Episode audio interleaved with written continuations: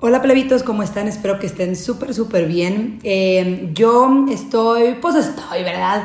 Eh, la verdad es que este podcast va a ser un poco diferente porque estuve pensando hoy si hacer este podcast o no, porque la verdad es que estas semanas han sido semanas pues un poco difíciles, siento que estoy muy cansada física y mentalmente. Han estado pasando demasiadas cosas con todo este pedo de la marcha, del paro, de todo este trip. Ya sé que probablemente los tengo hartos, pero no me importa, creo que es un tema del que se tiene que hablar. Y específicamente en este, en este podcast quiero utilizarlo para hablarlo del tema que yo viví en la marcha. Fue mi primer marcha eh, nunca había asistido a ninguna otra marcha de ningún otro tipo de nada, o sea, ni aquí en la Ciudad de México, ni en Monterrey, ni en ningún otro lugar donde yo había vivido. Bueno, sí, en Utah solamente la única marcha que he ido fue al, al Pride, pero solamente en Utah, ni siquiera he ido al Pride aquí en la Ciudad de México, nunca me ha tocado ir.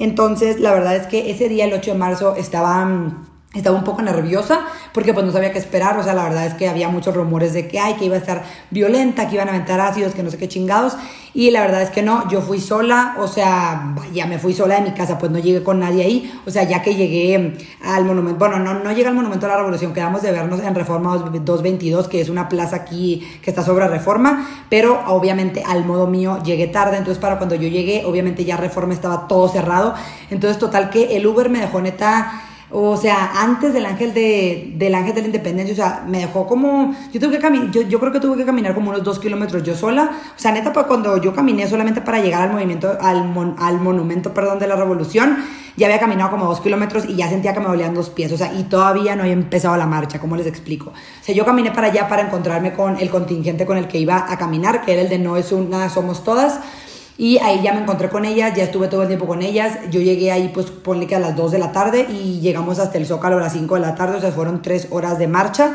La verdad es que la marcha estuvo súper chingona, fue una experiencia muy cabrona, o sea, que yo siento que, la verdad es que siento que sí me cambió. Yo sé que puede sonar muy mamador, pero se los juro por mi vida que neta sí es una experiencia que te cambia muy cabrón. O sea, yo había visto fotos, había visto videos, había, me habían contado obviamente amigas mías, pero creo que no hay nada igual que estar ahí. O sea, se los juro que lloré un chingo, obviamente no de llorar de, ay, obviamente no, pero de que en repetidas ocasiones se me mojaban los ojos, de que neta se me salían las lágrimas por la vibra que siento. O sea, es una vibra muy cabrona de todo lo que ves, todo lo que escuchas, todo, no sé, neta como que todos, todos estamos ahí por un mismo fin y está muy, muy cabrón. Entonces, bueno, la marcha fue una experiencia increíble que creo que todas las personas deberíamos de vivir. En, en la marcha no sentí ni miedo, nada. O sea, se los juro que jamás me sentí insegura, nunca sentí miedo, nunca sentí absolutamente nada. Si era muchísima gente, neta me contaron que era yo creo que cuatro veces más de lo que fue el año pasado. Entonces, sí fue muchísima gente nueva. Yo también hice una encuesta en mi Instagram preguntando si era la primera vez que iban a la marcha y, por ejemplo, creo que tuve como unos 8 mil votos de personas que era su primera vez y unos como 2 mil de personas que pues no era su primera vez. Entonces, creo que fuimos mucho muchas las mujeres que fuimos por primera vez a la marcha. Eh, también casi no había hombres, había, sí, sí, vi poquitos hombres, pero la verdad eran muy pocos, o sea, no se veían casi hombres. Eh, yo no vi nada de violencia a mi alrededor, obviamente estaba el grupo de las, de las mujeres que son las radicales, las que son las encapuchadas, que hubo demasiados comentarios al respecto de ellas en mis redes sociales, o sea, claramente las notas amarillistas siempre se van a enfocar en lo malo, entre comillas, que en realidad no es malo, se los juro que mi mentalidad cambió muy cabrón, o sea, creo que también las mismas feministas y las mismas mujeres nos vamos como evolucionando en nuestros pensamientos. Entonces, eh, no sé, como que el ver, o sea, ver a esas mujeres, a ver a las radicales, que letras son un grupo de mujeres que obviamente en todas sabemos quiénes son porque vienen todas vestidas de negro y ellas vienen por su pedo, o sea, ni siquiera se meten con nosotros, literal, a nosotras no nos hacen absolutamente nada, o sea, al contrario, neta, con ellas nos sentimos seguras, o sea, ellas llegan y rayan y tiran y todo, y lo único que rayan y tiran, o sea, ahorita están tratando de solamente eh, vandalizar, entre comillas, porque no es vandalizar, leí un texto muy interesante del por qué em, los destrozos, entre comillas, que se hacen en este tipo de movimientos no son vandalizados porque son como una forma de, que te escuchen, güey. Es la única manera en que el gobierno puede ver repercusiones literales y físicas de su, de su ineficiencia. Entonces, eh, solamente llegan y hacen estos pedos, pero ahorita están tratando de hacerlo solamente en edificios que son del gobierno, que son de origen pues, gubernamental y también que son pues como de grandes organizaciones que obviamente se pueden reponer estos en un pinche día. Entonces, porque también vi muchos comentarios de que los negocios, no sé qué, es como, güey, no se van a ir a meter con la tiendita de la esquina de las señoras, obviamente no. Al menos aquí en la Ciudad de México y al menos lo que yo vi eran puras cosas que eran meramente del gobierno, o sea, obviamente rayaban las cosas del metro, que pues obviamente son cosas del gobierno, los monumentos y demás, que el neta, a las 7 de la noche que yo salí en Zócalo, ya estaban limpiándolos, o sea, neta es algo que pues se limpia en chingo, o sea, son pinches paredes. Entonces, la neta fue una vibra muy cabrón, o sea, no, se los puedo explicar, de verdad cambió mucho mi mentalidad, cambió mucho mi manera de ver a esas mujeres, que son las mujeres que realmente van a levantar la voz, o sea, también cuando llegué mi mamá me preguntó lo mismo, ¿no? Entonces, creo que también sirve para, o sea, las personas que vamos a la marcha, sirve para también platicarles a las personas que están a nuestro alrededor lo que realmente se vivió y que no solamente se queden con la imagen pendeja de lo que la prensa quiere que veamos, ¿no? Y también las imágenes amarillistas que, que solamente muestran lo que les conviene. Entonces, Em, estaba viendo a estas mujeres de que, que estaban tan enojadas con una furia que neta, cuando las vi, me dieron tantas ganas de llorar porque dije, a ver, entonces dije, neta, si estas morras tienen los huevos, o bueno, los ovarios de hacer estas cosas, es porque neta han vivido, o sea, han pasado por cosas bien cabronas, o sea, imagínate, o sea, probablemente estas morras son morras que neta fueron violadas, que su agresor sigue suelto, o sea, sigue libre, vaya, que su, no sé, que violaron a su hermana, que desaparecieron a su amiga, que su mamá toda la vida ha sufrido eh, violencia física y verbal, o sea, me explico, son personas que obviamente han tenido, o sea, han pasado por mucho, entonces nosotros tenemos, o sea, vivimos desde el privilegio y tenemos la fortuna de no haber pasado por esas cosas, pero no podemos juzgar la manera de manifestarse de las demás. ¿Por qué? Porque esas mismas morras, las que le llamamos locas, o sea, las que le llaman pinches morras que andan vandalizando y la chingada, son las mismas morras que no se van a cansar de luchar y de gritar y de levantar la voz y algún día nosotras desaparecemos. Y yo sé que es la única manera en la que creas conciencia. Yo le pregunté a mi mamá y a mi papá, les dije, a ver, güey, si yo o mi hermana desaparecemos un día, ¿qué te van a dar al día hacer? ¿No te, van, ¿No te van a dar ganas de quemar la ciudad entera? Pues obviamente sí, güey. Entonces Creo que no hay que juzgar la manera de, que las otras personas se, manifiesten. O sea, si tú no lo quieres hacer, está bien, güey, pero no juzgues ni critiques a las otras mujeres porque neta esas mujeres son las que nos han abierto paso a nosotras y son las que han hecho que nosotras tengamos todas las libertades que tenemos en estos momentos.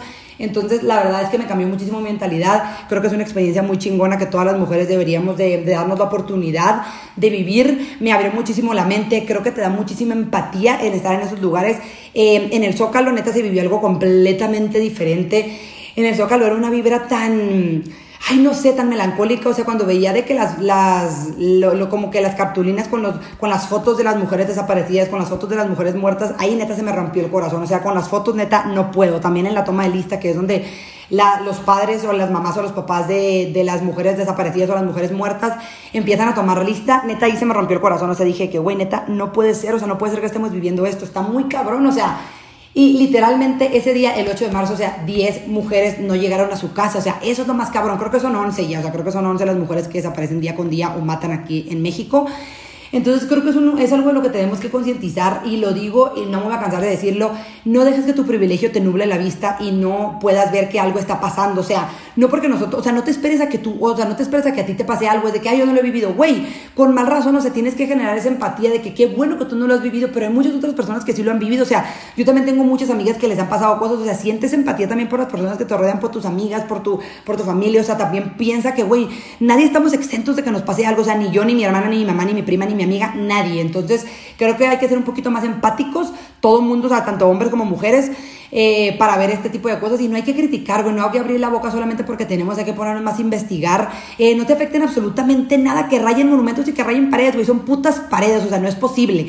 Y también, güey, un chingo de que no más violencia, ¿por qué? No, o sea, no puedes combatir violencia con violencia, güey. O sea, es la única manera en la que, en la que te pueden escuchar. Aparte son pinches paredes, o sea, no hay ninguna, o sea, estas, estas mujeres que son la del grupo de las radicales, no se meten con nosotras, o sea, ellas van en su pedo y van haciendo sus cosas, pero literal solamente nos están abriendo paso a nosotros, son las que nos están cuidando a nosotras, güey, o sea, todos los, otros, mm, todos los otros rumores que andan ahí rondando de que la bomba y que la chingada, güey, todas esas cosas son cosas que son infiltradas, ¿por qué, güey? Porque obviamente como en todos los movimientos, también hay infiltradas que están ahí porque solamente quieren desprestigiar el movimiento y quieren, pues obviamente que la gente hable de lo malo que pasó, ¿no? Pero la verdad es que no, o sea, neta, fue algo muy cabrón lo que yo viví y especialmente aquí en la Ciudad de México, que, que es donde estuvo más masivo todo el pedo.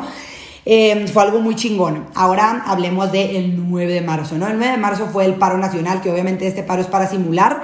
Eh, que como les explicamos en el podcast del feminismo, es literal para simular que no estamos, para disimular que desaparecimos, también para que el gobierno sienta las, las repercusiones económicas del que las mujeres no vayan a trabajar.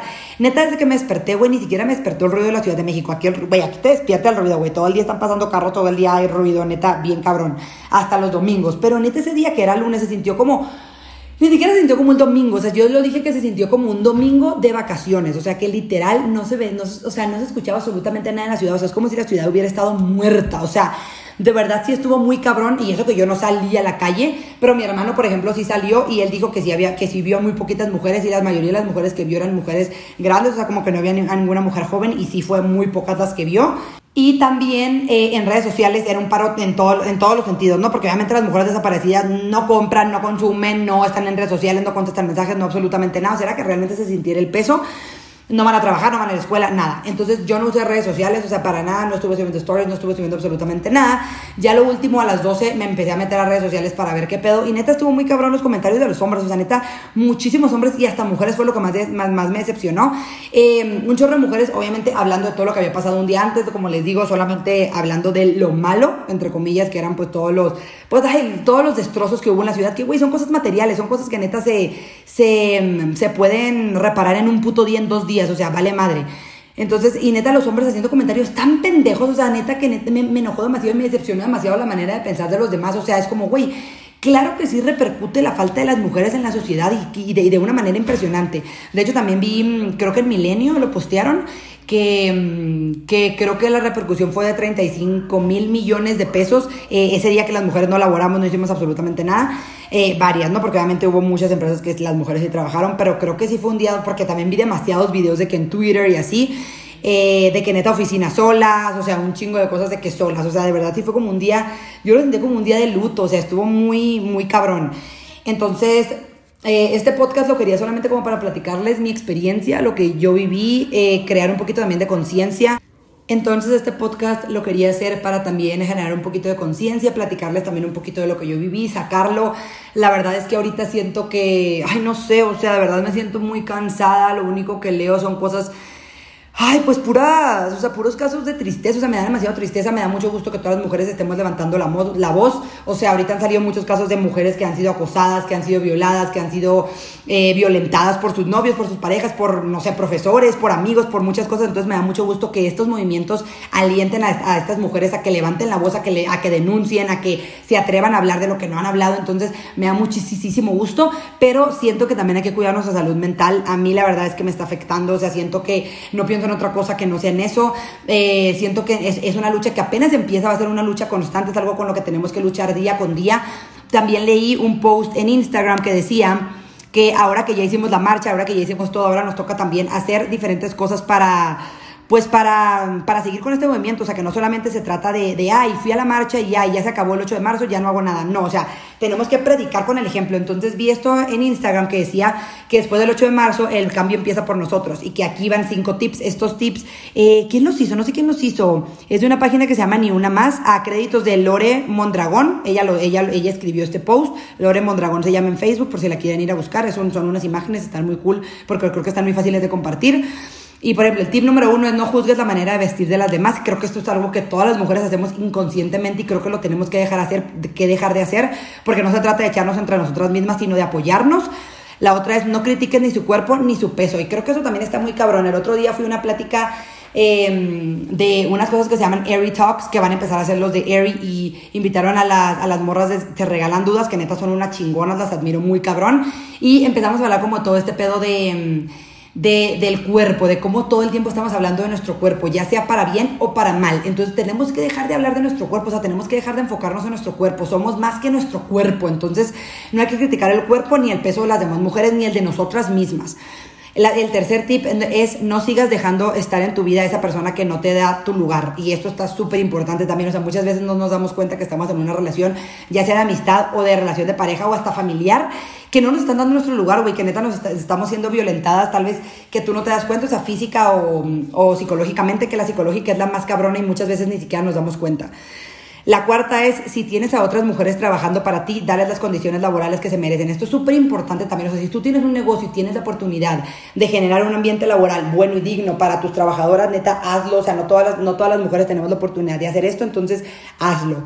Y el número cinco es no tengas envidia, aprende a valorar tus cualidades, nunca te sientas mejor o menos que las demás. Entonces, creo que hay que poner en práctica estos cinco tips. Son tips que son muy fáciles, pero creo que empieza por, por, por nosotras mismas el generar este cambio, eh, el apoyarnos entre todas. O sea, no solamente es de que no más violencia, no, no sé qué, pero güey, la, la violencia también la como que la, la propensiamos nosotras, o sea, nosotros somos los que, los, los que hacemos, o sea, el tirarnos mierda, el hablar de las demás, el estarnos pues criticando entre nosotras mismas, eh, somos, nosotras mismas estamos generando esta violencia, obviamente, obviamente no es violencia de golpes, pero es violencia pues psicológica, güey.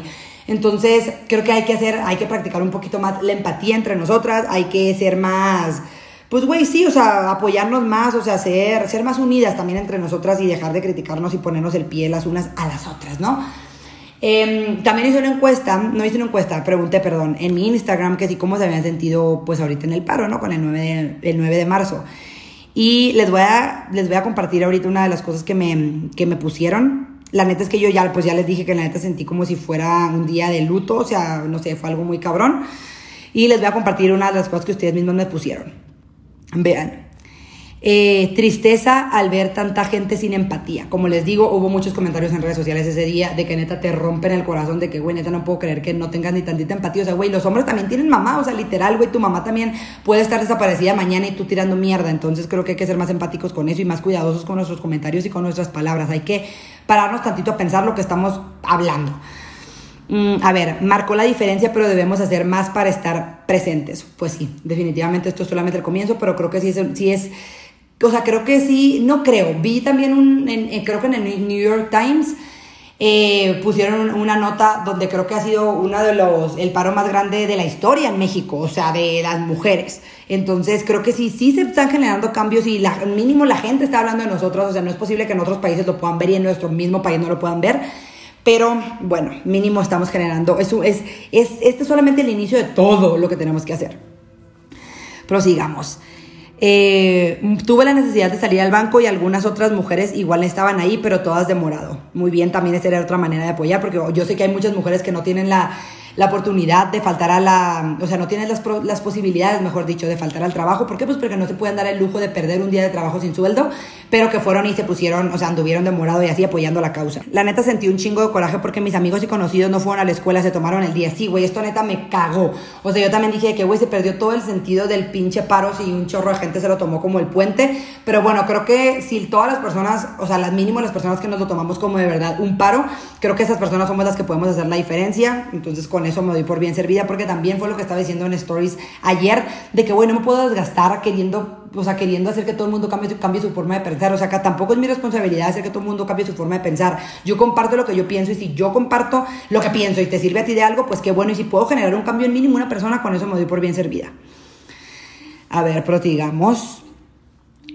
Eh, me molestó que unas se tomaron como juego o el día libre pues a mí también definitivamente me sentí como si realmente estuviera muerta en vida, no hallaba la puerta, qué cabrón, neta qué cabrón, porque siento que eso también fue una reflexión para nosotras mismas, como el güey, neta qué cabrón se siente el no estar, güey, el, el, el, no tener voz también, a mí eso me costó muchísimo trabajo, el neta, no subir nada a redes sociales, no estar, no contestar, eso sí me costó un huevo.